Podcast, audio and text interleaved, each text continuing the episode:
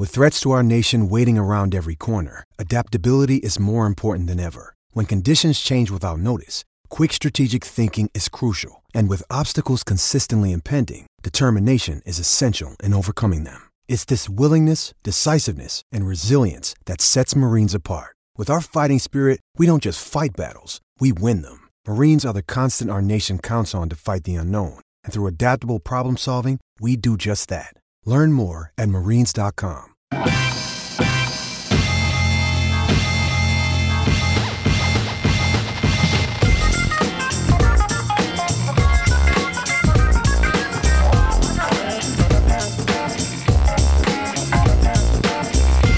Welcome everyone to this week's, well, the second one of this week's RB1 colon a fantasy football podcast. I am your humble host, Peter Rogers, joined as always by John Barnett and Clark Barnes. It's podcast number two of the week.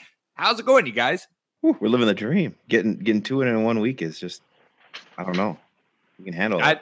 I have done, I have done, I've had two other podcasts that I've done in my life, and this is the first time for any podcast I've ever done have done two a week. So we are stepping in territory that these are the first stepping stones that will make us become famous, I believe. All right. I'll just take the money. You can have the fame. I'm, I'm good with that. Well, good. As long as we understand where Clark's priorities lie, then we're we're ready to go. uh, so we were thinking today to bring you a little. Obviously, we'll be talking some news and a little uh, Thursday night preview since that is just around the corner. But mainly uh, with week one being in the books and so much has happened, and there are so many different players that everyone's talking about and picking off the waiver wire. We figured it would be helpful to kind of give our thoughts and our gauge of how confident we were in these guys being able to recreate uh, week one production, uh, either between either for just the next week or for the entire season. I think some of my guys I kind of stretched out to the full season, and some were just in the next week. Uh, but we wanted to again, we wanted to bring this like the comments of our iTunes tell you. We talk fantasy, but in a fun way. So uh, we wanted to bring that to you, and we'll give our confidence in terms of actors. Uh, so how confident that you would go see this movie? Uh, so hopefully that just you know gives it a little twist that everyone can relate to. And uh, on the note of uh, comments, yes, you should be leaving comments in iTunes if you enjoy us. Give us five stars, rate us. And we'll answer your fantasy questions. So come on, don't be bashful. Hit us up on Twitter. Let us know. Yes. Oh, Clark, that was a seamless plug for Twitter at RB1 Podcast. Send us in your questions. We'll happily answer them on the podcast, especially if we're doing two a week. That's ample time for for answering all kinds of questions. All right, so let's go just uh, directly into the news here. Um, starting off, not the best news for the Houston Texans, uh, who are uh, already 0 1, so that's already hard to hear. Uh, but are also out CJ Fiedorowicz, their starting tight end, who is on IR for a concussion, and Brian Cushing, their middle linebacker, suspended for 10 games because of uh, PED usage. Um, Clark, as you're a resident Houston fan, how do you feel right now? Yeah, the the silver lining here is that it's almost impossible to spell Fiedorowicz, so we get a bit of a break there. Um, I was never a big Cushing fan. Uh, this was one of the negative fallouts of doing uh, Hard Knocks. He seemed like the kind of guy that would give band nerds swirlies in high school. Yeah, Uh, so I might be wrong there, and I don't want to, you know, cast aspersions on someone I've never met. But uh, I, I think we have plenty on the defensive side of the ball. the The big problem is that our entire tight end corps is concussed, and uh, got a game tomorrow. So uh, we're recording Thursday, so or recording Wednesday. So game Thursday, man, it it already didn't look good, and things are not getting better. Yeah, um, I think first off, I think we're all equally shocked, shocked to hear that Cushing is still using PEDs. Um, my favorite part from him on Hard Knocks is tooling around his neighborhood on uh, the segways. it was like, that's amazing. Why can't you walk? But uh, anyhow, yeah, no, I think we've just been waiting for that at, at some point. Just it just has been a problem for him. Uh, He Yeah. seems to be that sort of person. And the amount of rage that he has within his body seems to have been chemically created in some way. But yeah, Uh, Fiedorowicz hurts. Uh, I think he's he's really nice on that back, and uh, this means that they're going to throw to Hopkins even more probably. Um, yeah, looking for another tight end. If you had him though, he was in a decent tier two area, so now you're grabbing a back end tight end to try to find a spot there. So that hurts.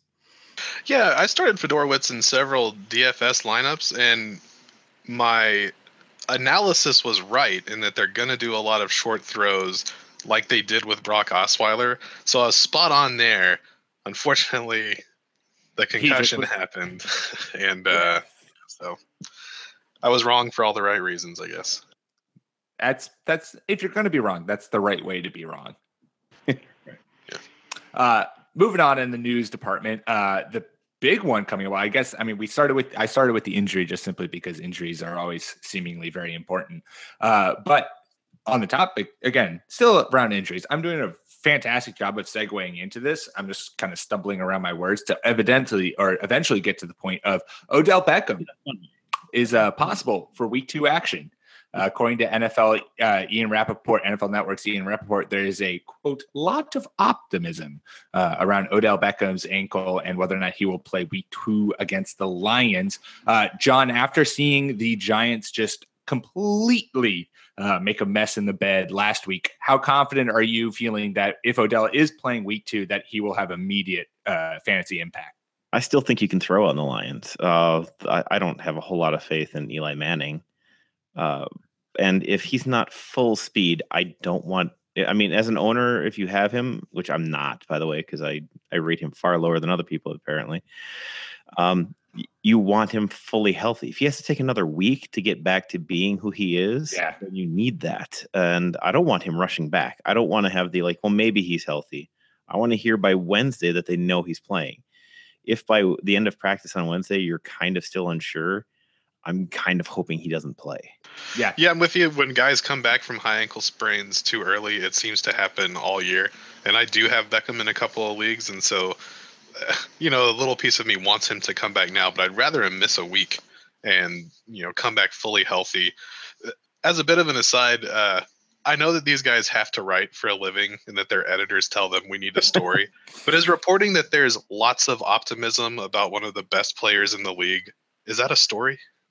Oh, that is, breaking. That is breaking news. Give the credit where the credit is due. Breaking news right there that uh, that Odell is quote hopefully playing. I mean, so to to this guy's editor, don't do that to him. Like it's not the writer's fault. It's not his don't fault. Make he's, Chef, don't make a Rapoport have to talk about yeah, whether or not I Odell mean, is likely to play. He's doing his job. Whoever's in charge over there, stop it. Stop it with this. NFL NFL Network, you're on blast right now. We are putting you on blast. Um, Thomas Thomas Rawls, speaking of players with some fantasy value coming back, uh, is practicing and hopeful for Sunday. So finally, we should be able to see what this Seattle backfield might actually play out in. Clark, do you feel like the Seattle uh, backfield is leaning towards Chris Carson to a point where it's going to take a lot for Rawls to kind of take it back? Or do you feel like the position is pretty open for Rawls, and if he comes in and puts together a strong performance, it's all his. I mean, I may be blinded by my love for Rawls, but I still think that he is. He looks the most talented of those backs. I mean, maybe Prosise. Prosise is also super quick and fast. Uh, Carson looks good, and this the Seahawks always find a way to find these guys out of nowhere, like Thomas Rawls, who come into the NFL and play really well. But uh, right. I think he's the best uh, got burned last week, started him, and uh, stupidly bought tickets to go see it at like 2:45. So of course I missed that he was inactive, and I saw a big zero when I came out of the theater. So that was cool. But, uh, quick pause. How was it? It was good. I saw it when I was like okay. eight, and it scared the bejesus out of me. And so it, of course, it didn't compare to that but it was still worth okay. you know it's still worth 25 bucks i just have i just have like read and seen a whole bunch of reviews that are saying that it's like fantastic in that he um, Alex Skarsgård's brother, I forget what his first name is, uh, has like put together one of the better monster horror villains of of cinema. So I was curious to hear someone's perspective who've actually seen it. Yeah, it was good. Uh, did you ever see the old cartoon, The Critic, with Jon Lovitz? Oh yes. No. Yeah, so oh, like it stinks. Oh. Like every movie he sees, he thinks it stinks. That's kind of how I am. and I give this movie a solid B for whatever. That Excellent. Is. That's that's high praise for someone who thinks that every movie's stupid. that's right. Yeah, this will come in handy in our uh, how confident. Right, exactly. I'm now excited. Section later. I'm, yeah, I'm very excited to now hear the actors that you uh, that you're comparing these players to. Um, let's, uh, John. Did you have anything on the uh, Seahawks backfield that you want to touch on, or? I'm not interested in any of them at this point. That offensive line is a black hole. Um, and I have no interest in any running back until I see something from one of them. Perfect. And on the subject, our final news bulletin on the subject of not being interested at all at any level, uh, there's still no decision as to who will be the starting Colts quarterback in week two, whether or not it will be Scott Tolzien, uh, who beautifully gave us two pick sixes last week, or Jacoby Brissett, uh, Super Bowl winning quarterback. So is there either of these guys? And Super Bowl watching quarterback. Yes, of course. Uh, and I'll, I'll bounce this to you, John, first. After what we've seen of, of Tolzien, if Brissett was to start, does that give you any kind of confidence in any one of the Colts wide receivers? Or are you, again, just like how you're not touching the Seahawks backfield, are you not touching uh, anyone on the Colts' offense? I was worried you were going to actually ask me if I was interested in either quarterback. Uh, no. Oh, like, no, no, no, no. If I was in a 12 team, not taking either of them. um, uh, I don't know. T.Y. Hilton's the only guy who's interesting at this point on that group right now. I know you love Donte Moncrief. I do. I don't have any faith in in him getting anywhere now. I think they're going to be too locked in. I think they'll try forcing the ball to T.Y. Hilton. They, they clearly can't stop anybody on that defense. Uh, so I think he'll get targets and probably in terms of just being a volume option, T.Y. Hilton's going to have some some ability. Brissett at least gives you the opportunity to kind of uh, extend the play, and maybe he breaks through something, and that could be interesting. Um, but yeah, uh, he's he's a wide receiver two area, maybe back in wide receiver two. I think at this point, I haven't done the ranking, but I'm that's kind of where I'm imagining him, and I'm I can't think of the names who I'd put in front of him or behind him yet. But that's kind of where I think he fits. Is still relevant, but not um, rushing out the door to go get him. Yeah, and I think when you're in such a hopeless position like the Colts are, someone that can run around a little bit and you know chuck it downfield mm gives you hope. I mean, that's kind of the same situation that the Texans are in. This is one of the few. The Colts is one of the few teams that makes the Texans quarterback situation look good. Uh, Texans fans are hoping for Deshaun Watson not because he's amazing, but because he can run a little bit and nothing else is working. So I think that's if you're a Colts fan and Luck is going to miss extended time, as I predicted in my bold prediction articles before the season started. Uh, Colts Boom, go one and fifteen. Plug. Yeah, Col- Colts go one and fifteen and get the number one pick in front of the Jets. Uh, because Andrew Luck had to have a second surgery. Uh, yeah, so yeah, you want Brissett to start because he's something. You know what Tolzien is. He's not even a good backup. Uh, so Tolzien or uh, so Brissett is just the you know, give me fifty bucks on four at the yeah. roulette wheel and let's see what happens.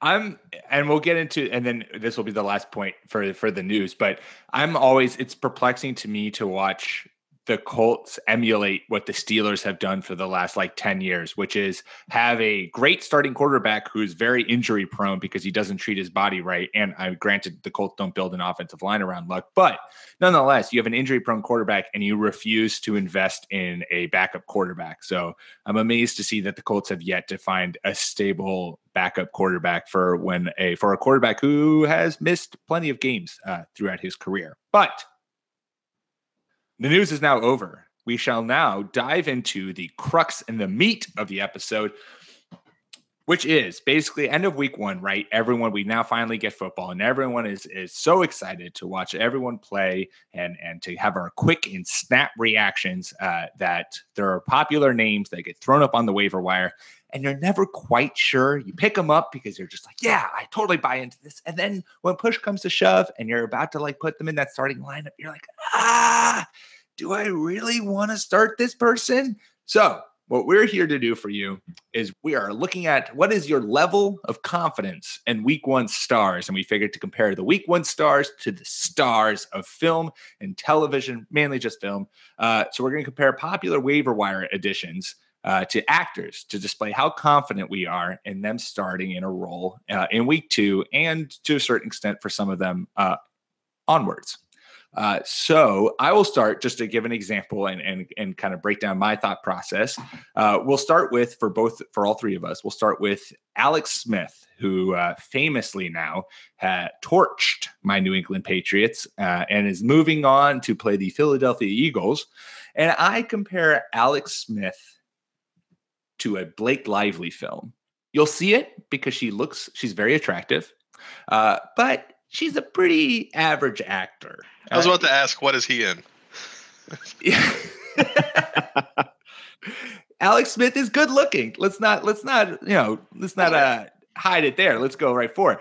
But he's a pretty average quarterback and I don't think he's going to wow you. I don't think that what he showed in New England is is he suddenly reached this uh plane of of QB existence that we've never seen from Alex Smith before. I think I think everything just worked perfectly for him. It was a it was a wonderful coming out party for him, but I, I do not anticipate this being a full season trend, uh, and thus my level of confidence is exactly as confident as I would be in seeing a Blake Lively film and assuming that it's going to be amazing, which is eh, average, very average. Uh, John, what actor do you, what level of confidence do you uh, have for Alex Smith?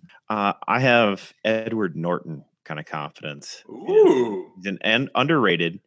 He's not necessarily a, a highly billed, but when you watch him play, uh, you understand what he's got going there, and he's not letting you down. Alex Smith very rarely has given us awful games. Uh, he's the That's a sort of guy point. who, very frequently, if you're if you're going, if you do have somebody streaming options, he's a great streaming option most years. Um, if he can continue doing what he did, I mean, he was actually throwing down the field, attacking down the field. If that's who he is, that's that's great. But in terms of my confidence with him, it's Edward Norton that I know I'm not going to get. Um, I'm not going to get ruined on this. I'm not going to go to this. I'm not going to go see him and feel terrible that I did so. But I might not be amazingly wowed by it. I think he's he's steady and he's stable, and uh, it's something worth watching. wow. That's nice. So I think I'm I think I'm in between you two. My my pick here was Jon Favreau. Uh, Okay. You know, Swingers is legit. He has given us some really good performances, but he's also been pretty pretty meh in a lot of things. And uh, I- I've never seen him in anything that's truly bad. Kind of like John was saying a second ago, but not super excited about it either. Like I'm not gonna go see the new Jon Favreau movie Right. on purpose. Uh, so I really like John's point of if you're streaming, yeah, he's gonna give you a solid, solid floor, but I'm not rushing out to get him because of his good performance. Have either of you guys seen Chef? John Fav- that Jon Favreau movie where he's a I think it's a, Yeah. a food truck. The only reason I bring that up is because my fiance hates that movie when she found out that he was the director and writer of it and was just like, well, of course he then wrote himself to fall in love and make out with Sofia Vergara. Like, duh. Hey, that's strategy, man. That's what happens. like- Sorts that- then. Yeah, that just seems like that just seems like uh, good organizing in a in a film department. Hey, hate the game, man. Don't hate the player. That's All right, so moving on to the wide receiver position now. I'm going to bounce around on you guys. Uh, we're going to go with my personal favorite guy, uh, but I won't start because I don't want to ruin. I don't want to. I don't want to uh, set the scene too much for how well I think this person's going to be. Uh, we'll start with you, Clark Cooper Kupp, wide receiver for the Los Angeles Rams. all right. So I like this one. Uh, I went with Laura Dern on this one. Yes, Uh, she's really good. Uh, never, never really top billed, and not really one of the kind of top actresses that you think of when you think of you know who's the best out there. But very solid. She's just very good at what she does, and that's what that's what Cooper Kupp is. Not the tallest guy, not the fastest guy. Not going to give you the best numbers, but very solid. And and I'm confident that if Laura Dern is in a movie, she's going to play a really good supporting role, and I'm confident that if Cooper Kupp is out there, you know, he's going to get you a good performance, at least in PPR and probably in standard as well as your third wide receiver if you have to start three or if you flex uh, a fourth wide receiver or something like that. My mine kind of came at this differently just because he's he's new, but I went to imagine this from the start of this actor's career. I went with Harrison Ford in American Graffiti, and then moved on. You know, just ended up in that role and ended up, you know, obviously moving on from that through, you know, several points of just kind of weird luck, and that he happened to be on one of the greatest, you know, biggest shows ever afterwards. But it was all because he was working on the set of American Graffiti. Uh, it, I think Cooper Kupp's a guy who's kind of coming from nothing, and I think he's I think he's here to stay. I think he's got a lot of the tools. He's a great route runner. He catches what's near him, and I think he's exactly what uh, what they need out in in with the Rams. And I think he's going to be somebody who's going to be fantasy relevant for a, a good while here. Um, you know, we haven't seen him long, but I'm I'm confident in what he's put out there already. That he's going to be somebody who we're going to be at least ranking here for a while now, somewhere in the in those rankings. Eh, you know, wide receiver two or flex in the the near future, and then we'll see. I don't know he's necessarily going to be as big a star as what I'm talking about with Harrison Ford, but I'm making more the analogy that you don't see it coming, but I think there's something good there. I love that. That's a perfect, a perfect analogy.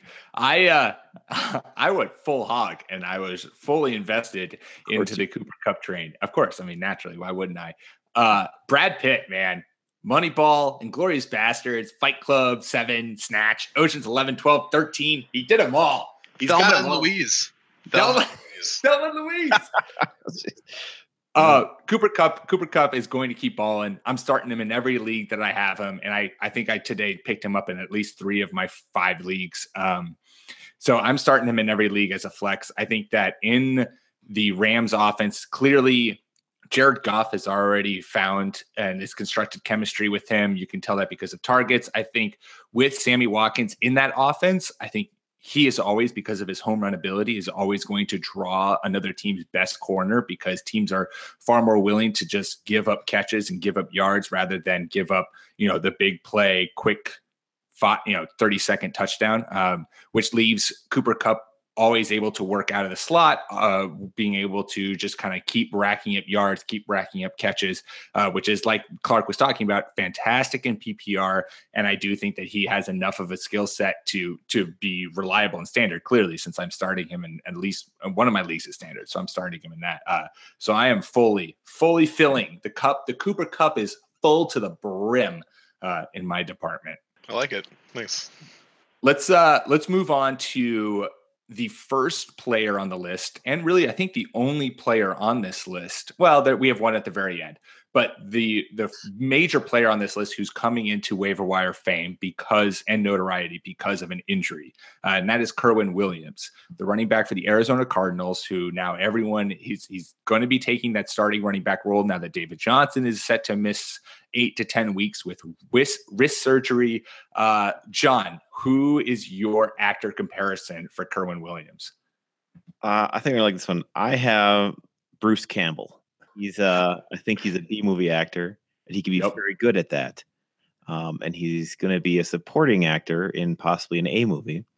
But my confidence is that I will enjoy him in his role uh, but I don't want him to be the star in that role. I love that. That's a fantastic comparison. Bruce Campbell. Bruce Campbell's yeah. uh, memoirs of uh, was it If Chins Could Kill? Memoirs of a B movie actor is is one of the one of my favorite books. That book is amazing. Yeah, I, Bruce Campbell is the only good thing about the movie Congo. You get excited that he's going to be a part of the movie, and I don't want to spoil it for you guys that haven't seen this 30 year old movie, but he dies right at the beginning, and you can just turn it off right then. You're just like, this is an epic failure. In that similar vein, John, I have to say, I think we have different actors, but a similar premise. I have him as Nick Cage. Uh, you're going to see the movie and you're going to be entertained. It's not going to be a pretty movie. It's not going to be well made, but you'll be entertained because it's Nick Cage just yelling at something. Uh, I think Kerwynn Williams is going to give you what you saw against Detroit, which was five carries for 10 yards and a touchdown.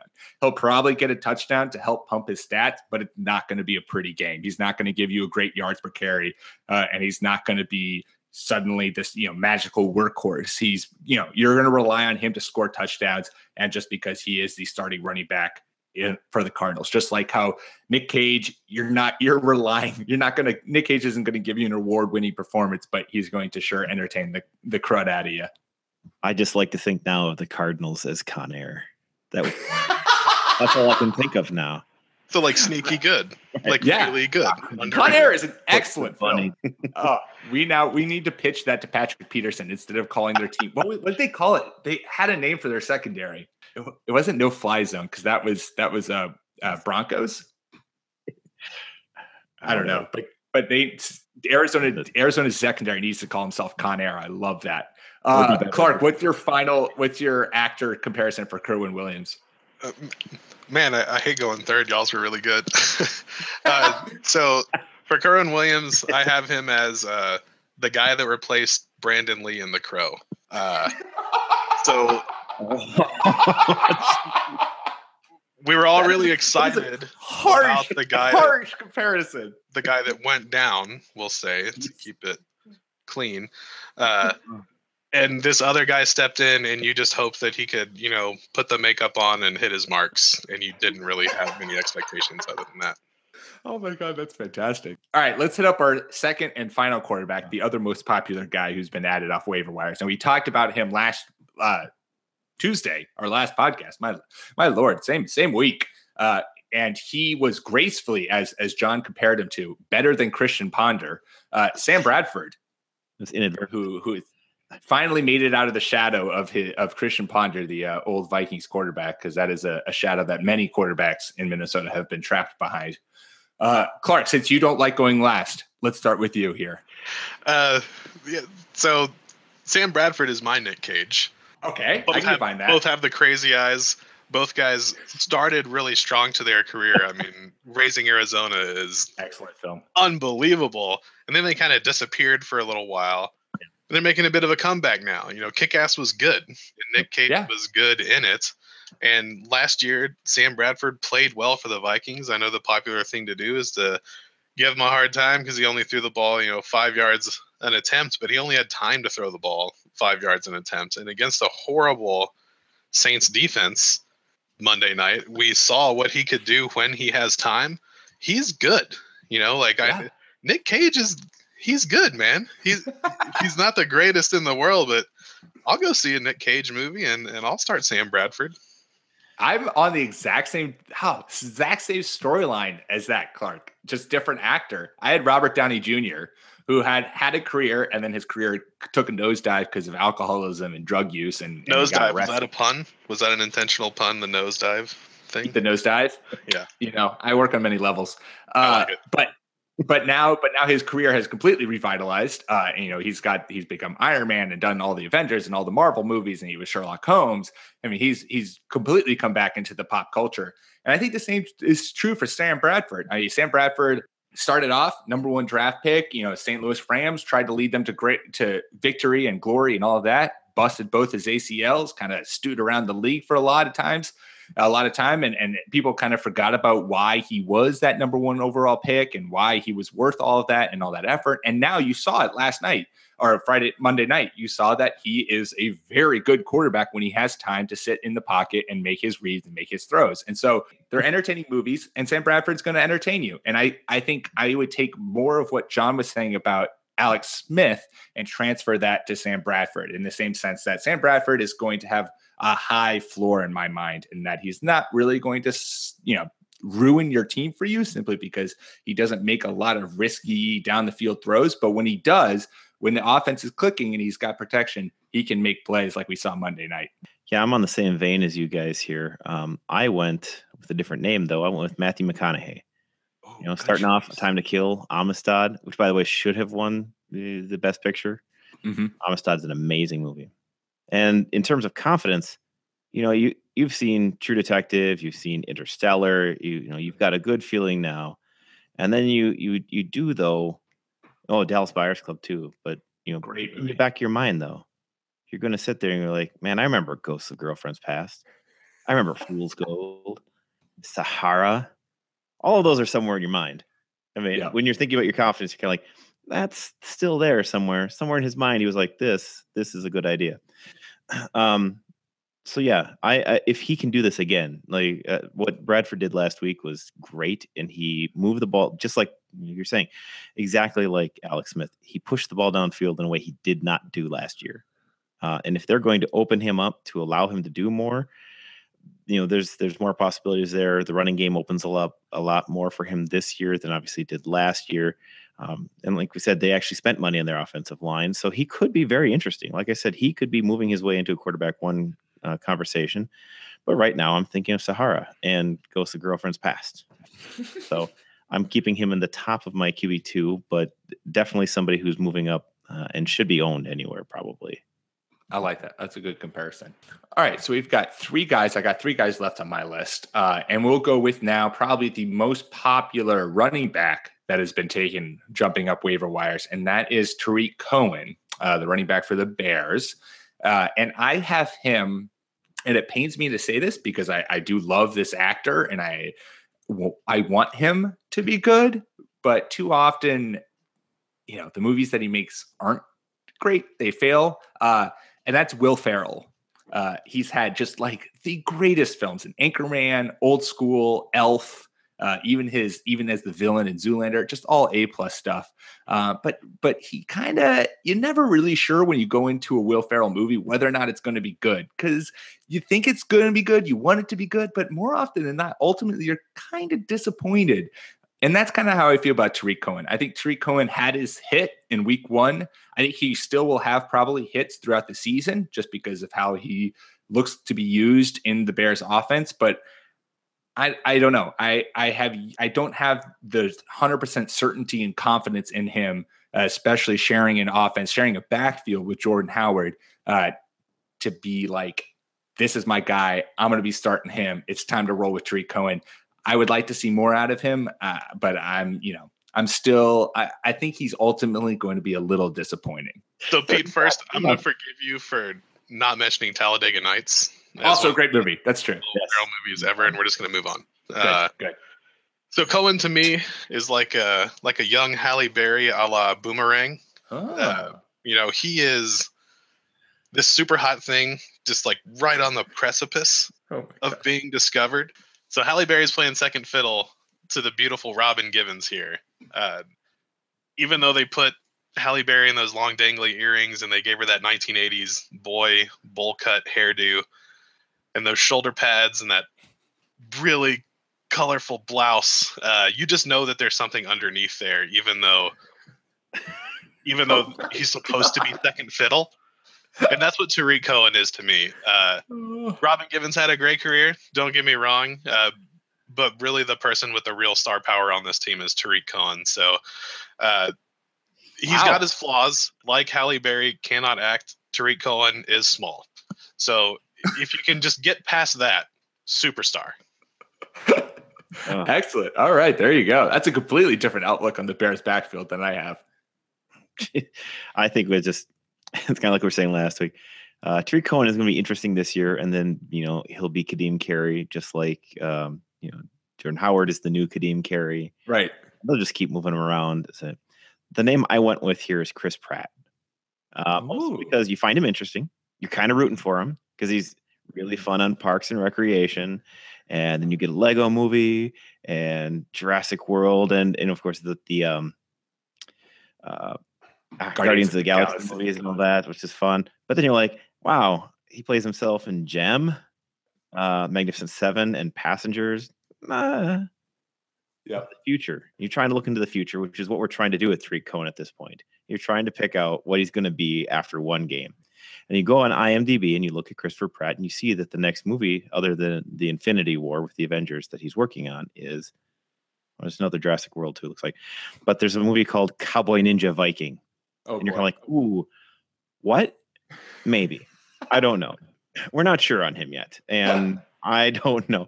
But I know he's been taken up in every league that I'm in by somebody, and he's interesting. Uh, and I'm not fully there yet. I like that. That's an excellent man. These are all just such fantastic comparisons. I love it. Uh, we're gonna, we're just knocking this out of the park. It's like we're like prepared for this or something. Right. Well, you're the humble host, and we'll be the uh as again. I'm, I'm the diva wide receiver. there it is. Um.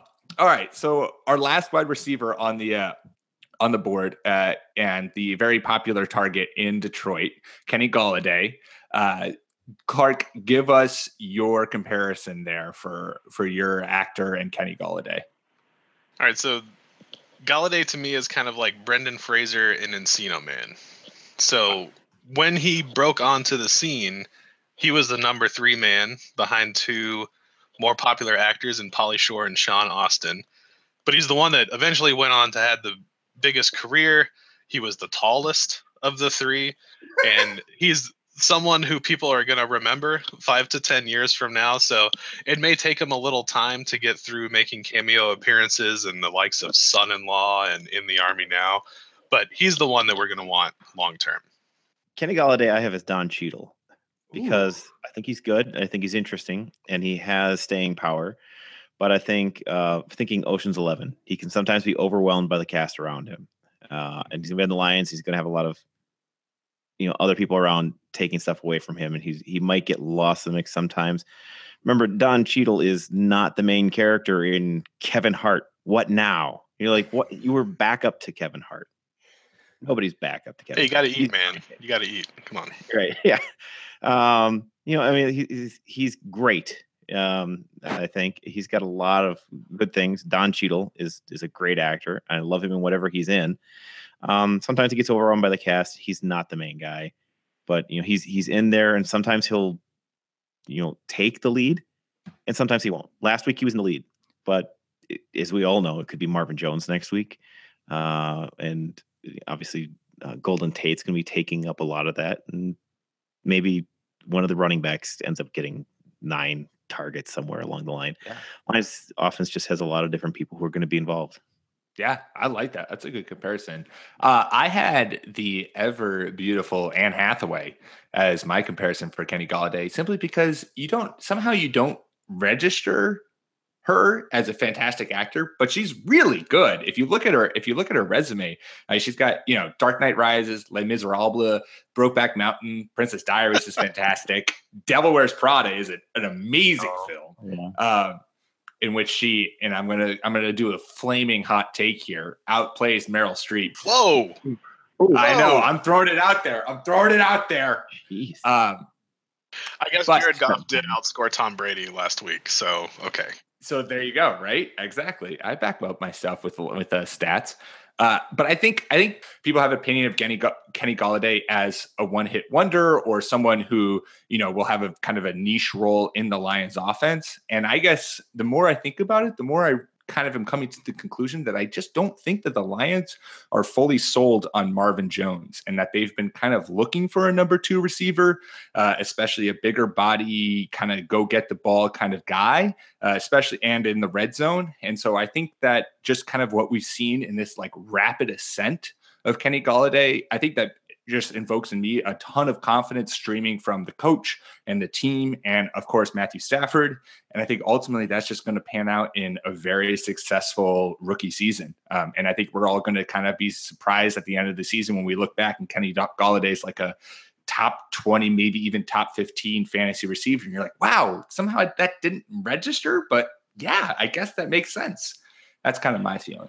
Yeah, I'm with you on everything except for the Meryl Streep thing. well, I, I guess I, like it. I, do like I think he's going to have a very weird sort of Oscars moment where he just goes off script and is just ridiculously strange. Yes, totally could happen. uh, our final player, and this was specifically asked to be last, and we will then make sure that Clark gets to talk last because he wanted it last. Uh, Javorius Allen, Buck Allen for the Baltimore, their running back for the Baltimore. That's what I'm just calling them now. Clearly, um, I have I have good old Buck Allen as Kate Hudson, which means you know exactly what you're going to get with her and Buck Allen. They're both kind of cap uh, they're both kind of typecasted.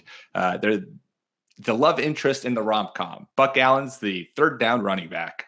I think you know he's going to be have a role, have a very defined role in that Ravens offense. I don't think he's ever really going to thrive outside of that role, but I don't think that's a bad thing.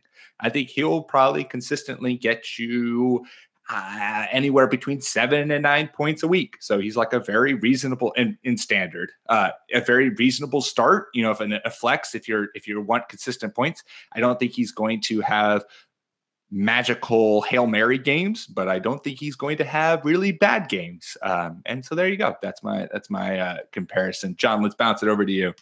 I have Jim Carrey Um, mostly like, yeah, maybe he'll have something great, but it's not, you know, his fault that it's good. Um, because it's going to be kind of random that he's picked whatever movie he's decided to pick. Wow, shots maybe it'll fired. be great. Maybe, maybe it'll be good. Maybe it won't. But it's more likely than not going to be just strange and possibly not good. But I think he'll have moments in here where he'll surprise you. Um, but yeah, you know who he is. You know the sorts of things they're going to ask him to do, and if he's super successful in any given week, it's it's not his fault. I like how you could, I like how you have fault uh, success as a fault. right. Like right. If if he does really well, it's not his fault. He's not you can't blame him for doing well. He was just put in that position. I, John. Oh my Right. God, Ace Ventura, man. Ace Ventura. Pet- Oh, okay.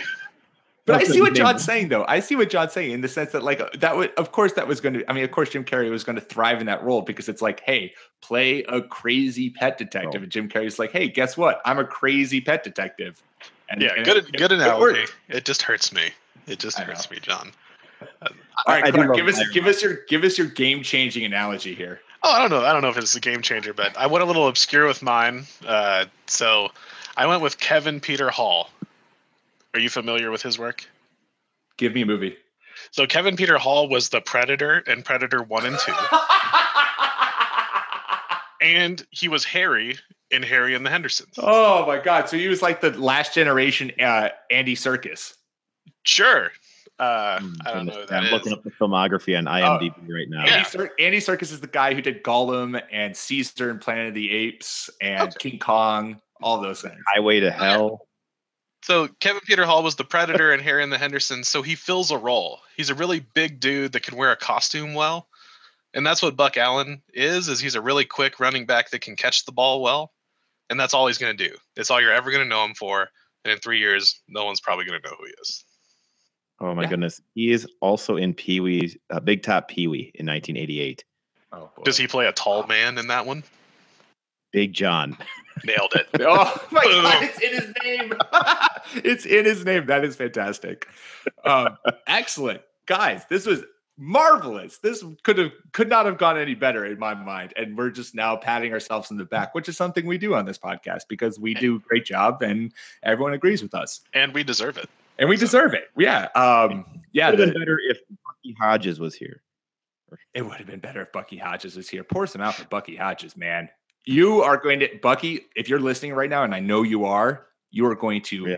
you're on Minnesota still, I believe, right? Was that what we we were told? I believe he's They still on Minnesota. back, right. Yeah, they brought him back. Bucky, you're going to have you're gonna you're gonna you're you're gonna be a monster some year, and you're also gonna be on this podcast. Come come come talk to us. Let's do a little quick since it's you know since this will be coming out on a Thursday. Let's do a little Thursday night preview. It's a a ripe right matchup between the Houston Texans and the Cincinnati Bengals, both of whom uh, just looked at the top of their game in week one. And this will surely be uh, a battle to the finish between two of the upper tier, upper echelon teams in the uh, in the NFL. Clark, as this is your team going up against what can only be described as the ferocious tiger of the North. What's your uh, what's your feeling going into it? And so I, I went back and watched both of these games, hoping that I would find a way to come out in favor of the Texans here, but I I couldn't. Uh, I know the Bengals lost twenty to nothing at home to the Ravens, who are not spectacular, but they're at least solid, and they have a history of being solid. Uh, that game was not a 20 to nothing game. I mean, Andy Dalton did everything he could to make it look bad. There was a turnover in the end zone to CJ Mosley. He had a bad tip pass off a uh, Terrell Suggs' face mask, and the Ravens just punched it in. They looked okay, though. I mean, they moved the ball. Uh, the Ravens' offense was not running roughshod over the Bengals' defense. The Bengals' defense got put in some really tough spots and gave up one big play. And so then 20 points happened all of a sudden. The flip side is the Texans were absolutely dominated by the Jaguars, who I mean, I don't know, until this year have been an awful team. So maybe the Jaguars got good all of a sudden. It's the NFL changes every year, but the Texans got shellacked by what has historically been a terrible team. And the Bengals looked okay despite a 20 to nothing loss against what's historically been at least a very solid team. And so I am I'm going to be going to the bar to watch this one, boys. I just don't think I'm going to be able to take this without any medication. I'll say when I was looking at this one, the first thing that kind of pops out is Giovani Bernard led. Well, he had one more carry, one less carry, pardon me, than Joe Mixon, but had way more yards. Yeah, and he looked great. He yeah, looked really I good. Gio is the guy I want in that backfield at this point. Um, he also had a 39 yard catch. Um, this is this is something I didn't. I, I just looked at this, the initial line: eight attempts for nine yards for Joe Mixon. Oh. He had a long of eight. That means he had seven carries for one yard for the oh rest oh of that. God, that is yeah. Awful. He kept trying to bounce it outside. So again, he not his, the not his. Bengals weren't doing him any favors blocking, but when he was met in the backfield, he thought, in college, I was able to just run around everyone in the Big Ten, and he hopefully learned this week that you cannot oh. do that in the NFL. Can't do that against. Well, it. he was in Oklahoma. Big what? Aren't there just yeah. ten teams in the Big Twelve now? I blame that on society. Not your fault. I blame the schools. Yeah, exactly. I'm off scot free. yeah. Uh, also, you want you want DeAndre Hopkins. Um, mm-hmm. He's going to be a target monster in this one. Um, he was last week. He will be again. They're going to have to throw to somebody. Um, if they don't have Fiedorowicz, uh, I think Lamar Miller also has a bounce back game. Uh, I think Cincinnati's run defense is not what Jacksonville's was last week. I think Jacksonville's defense has really been improving over the last couple of years. So I think Lamar Miller has a bounce back game, has has better than what he did uh, so those are the yeah. guys I'm more interested in this week. I agree with that. Uh, quickly, let's go around the horn and do pickums. I don't have a score uh, because I did not think that far in advance, um, but I will sadly break Clark's heart and I'll say Bengals win this game. Uh, John, who do you got? This is the first true Thursday game because obviously last week you had all season to prepare for it. It's not the same. Um, I'm going to go Bengals as the home team. I'm going to go with something just 17 10 roughly. I don't think it's going to be scoring. It's a Thursday game. Right. The team has a big advantage in not traveling for a Thursday game. Uh, I think it's going to be fairly low scoring and close, but I think the Bengals win by a touchdown. I'm going to go with my heart here and say 16 10 Texans. Beautiful. You can't say no to the heart because the heart gets what the heart wants. Maybe if they let JJ Watt play quarterback. Maybe JJ Watt's going to play tight end. I mean, we've seen that. Go. That's what he started at at uh, Central Michigan when he went there. That's what's happened. It's happened before. Crazier things have happened. Uh, the craziest thing has yet to happen, and that is for you to subscribe and give us five stars on iTunes. Uh, look at that. Uh, make sure to follow us on Twitter at RB1 Podcast. Follow John Barnett at uh, JBarn54, Clark at NFL Clark, myself at PM Rogers, uh, and enjoy the Sunday football action. Uh, if you've got fantasy questions, tweet them at us. We'll make sure to include them in the pod. Uh, and remember, we do care about your fantasy football team. Until next week.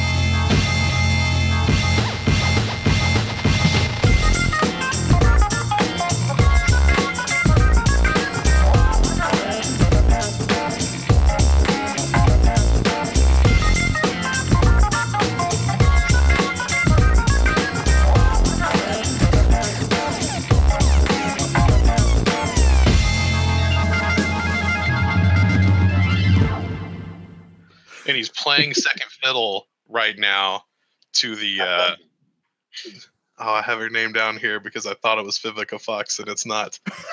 uh, Pete, help me with the editing here. Oh, this almost worked on so many levels. oh. if you want to take the time to look for it, I can cut. I can cut until you have the name. Robin Givens. There it is. All right.